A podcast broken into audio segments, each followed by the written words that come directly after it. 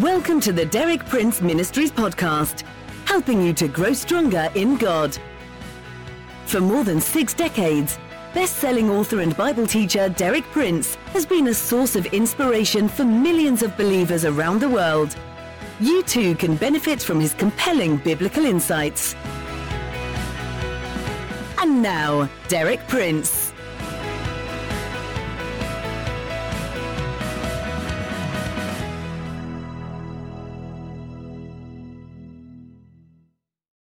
It's good to be with you again at the beginning of a new week, sharing with you keys to successful living, which God has placed in my hand through many years of personal experience and Christian ministry. My theme for this week is Hearing God's Voice.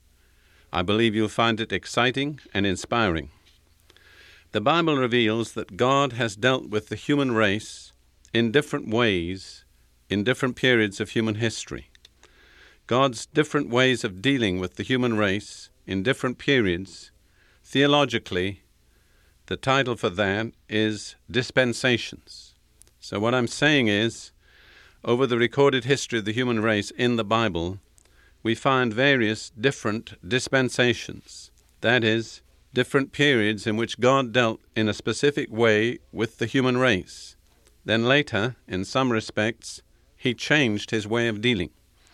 We would call that changing from one dispensation to another. That's the technical theological word.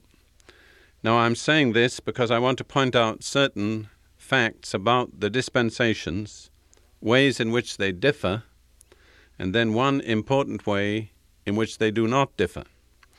Let's take three main dispensations that are generally recognized in the Bible. The first is the dispensation of the patriarchs. That means the fathers of families. A people like uh, Abraham, Isaac, Jacob, even before them, people like Enoch and Noah. In that period, in that dispensation, God dealt primarily with individuals and with their families, and they related directly to God. Then there came the dispensation, which is often called the dispensation of the law, when God began to deal with Israel specifically as a collective nation, and He put them under a special law, which was special for Israel, and uh, a law that did not apply entirely to other nations. And uh, during this period, this dispensation, for most of the time, Israel had a temple and a priesthood. So the outstanding features of that dispensation were the law, the temple, and the priesthood. And then there came what we usually call the dispensation of the gospel, uh, which is really a proclamation to the whole human race, irrespective of their race or their nationality. And this proclamation of the gospel requires from each person an individual response. So you see, we can discern three major dispensations the patriarchs, Israel under the law, and then the dispensation of the gospel in which we are still living today. And as I've already said, God's requirements in these different dispensations were somewhat different. However, in the midst of all the differences, there remained one unvarying requirement, one thing that God always required. I wonder if you know what that was. I wonder if you can guess what I have in mind. I believe it's very, very important that we see this. I believe the one unvarying requirement which never changed from dispensation to dispensation was the requirement to hear God's voice.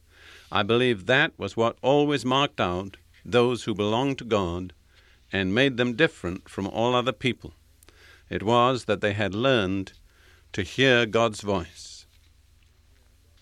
I'd like to give you now some examples from the Pentateuch, from the first five books of Moses, all of which show the unique importance of hearing God's voice. The first is found in Exodus 15, verse 26. Israel had come to a stage in their journey through the wilderness where they were very thirsty. There was a pool of water there called Marah, but when they wanted to drink the water, they couldn't because it was bitter. And uh, Moses prayed to the Lord. The Lord showed him a certain tree. When he cast the tree into the water, the waters were healed and the people could drink. And in the context of this, the Lord said this to Moses If thou wilt diligently hearken to the voice of the Lord thy God, and wilt do that which is right in his sight, and wilt give ear to his commandments, and keep all his statutes, I will put none of these diseases upon thee, which I have brought upon the Egyptians, for I am the Lord that healeth thee. What is the primary requirement? If thou wilt diligently hearken to the voice of the Lord thy God. The Hebrew says, if you will listen, listening. I interpret that to mean that we have to listen to God's voice with both our ears, the right and the left. That is, to listen, listening. God said to Israel, If you'll do that, you'll never be sick. I'll keep you healthy. I'll be your doctor. I'll accept responsibility for your physical well being.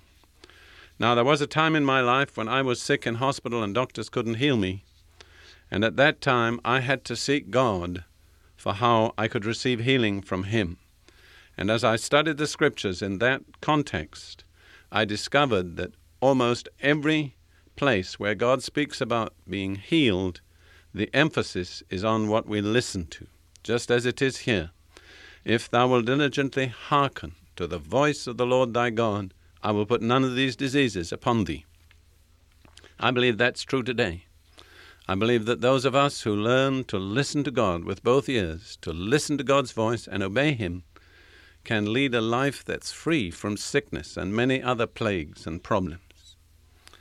And then a little further on in the book of Exodus, in Exodus 19, when Israel came to the foot of Mount Sinai, Moses went up, and the Lord spoke to him and gave him a message to the children of Israel.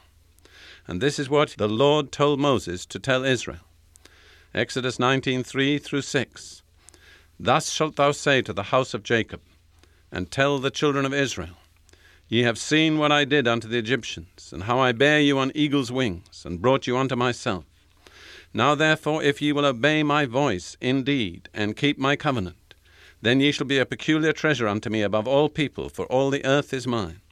And ye shall be unto me a kingdom of priests, and an holy nation.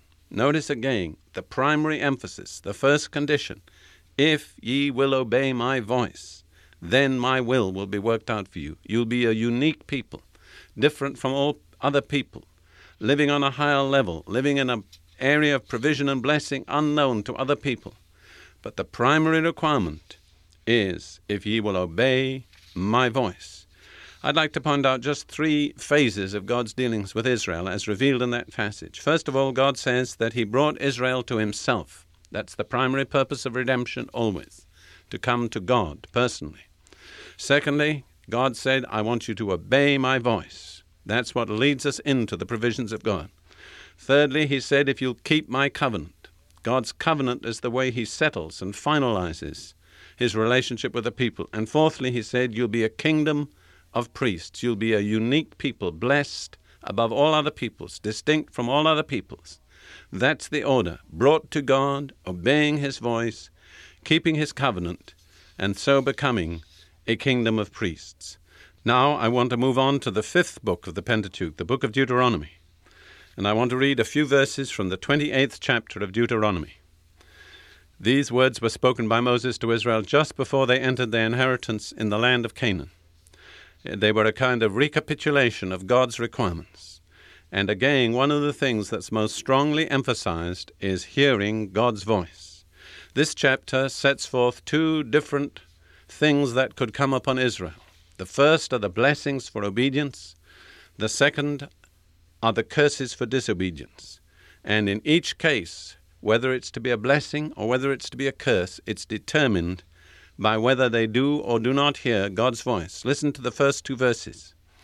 And it shall come to pass, if thou shalt hearken diligently unto the voice of the Lord thy God, to observe and to do all his commandments, which I command thee this day, that the Lord thy God will set thee on high above all nations of the earth. And all these blessings shall come on thee and overtake thee, if thou shalt hearken unto the voice of the Lord thy God.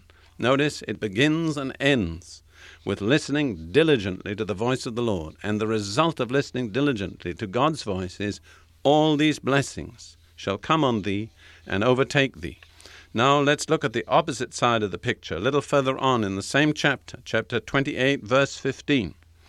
But it shall come to pass, if thou wilt not hearken unto the voice of the Lord thy God, to observe to do all his commandments and his statutes which I command thee this day, that all these curses shall come upon thee and overtake thee. Isn't that very clear? How foolish if we neglect, if we hearken diligently to the voice of the Lord, all these blessings. But if we do not hearken to the voice of the Lord, all these curses. See, that is the continuing requirement of God from His people in all ages, all dispensations. Basically, it's very simple. If you want to be my people, if you want to enjoy my blessings, hearken diligently to my voice. Listen with both your ears to my voice. But if you fail to listen, if you will not listen to me, then it will not be blessings, but it will be curses, particularly in the matter of healing. If thou wilt diligently hearken to the voice of the Lord thy God, I am the Lord that healeth thee. But also beyond healing, to all other provisions and blessings of God, the key is if thou wilt diligently hearken to the voice of the Lord thy God.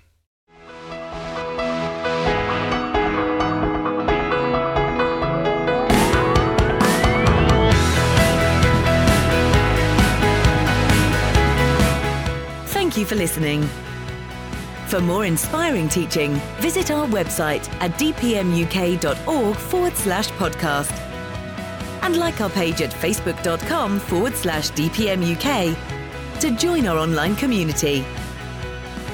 Derek Prince, teaching you can trust.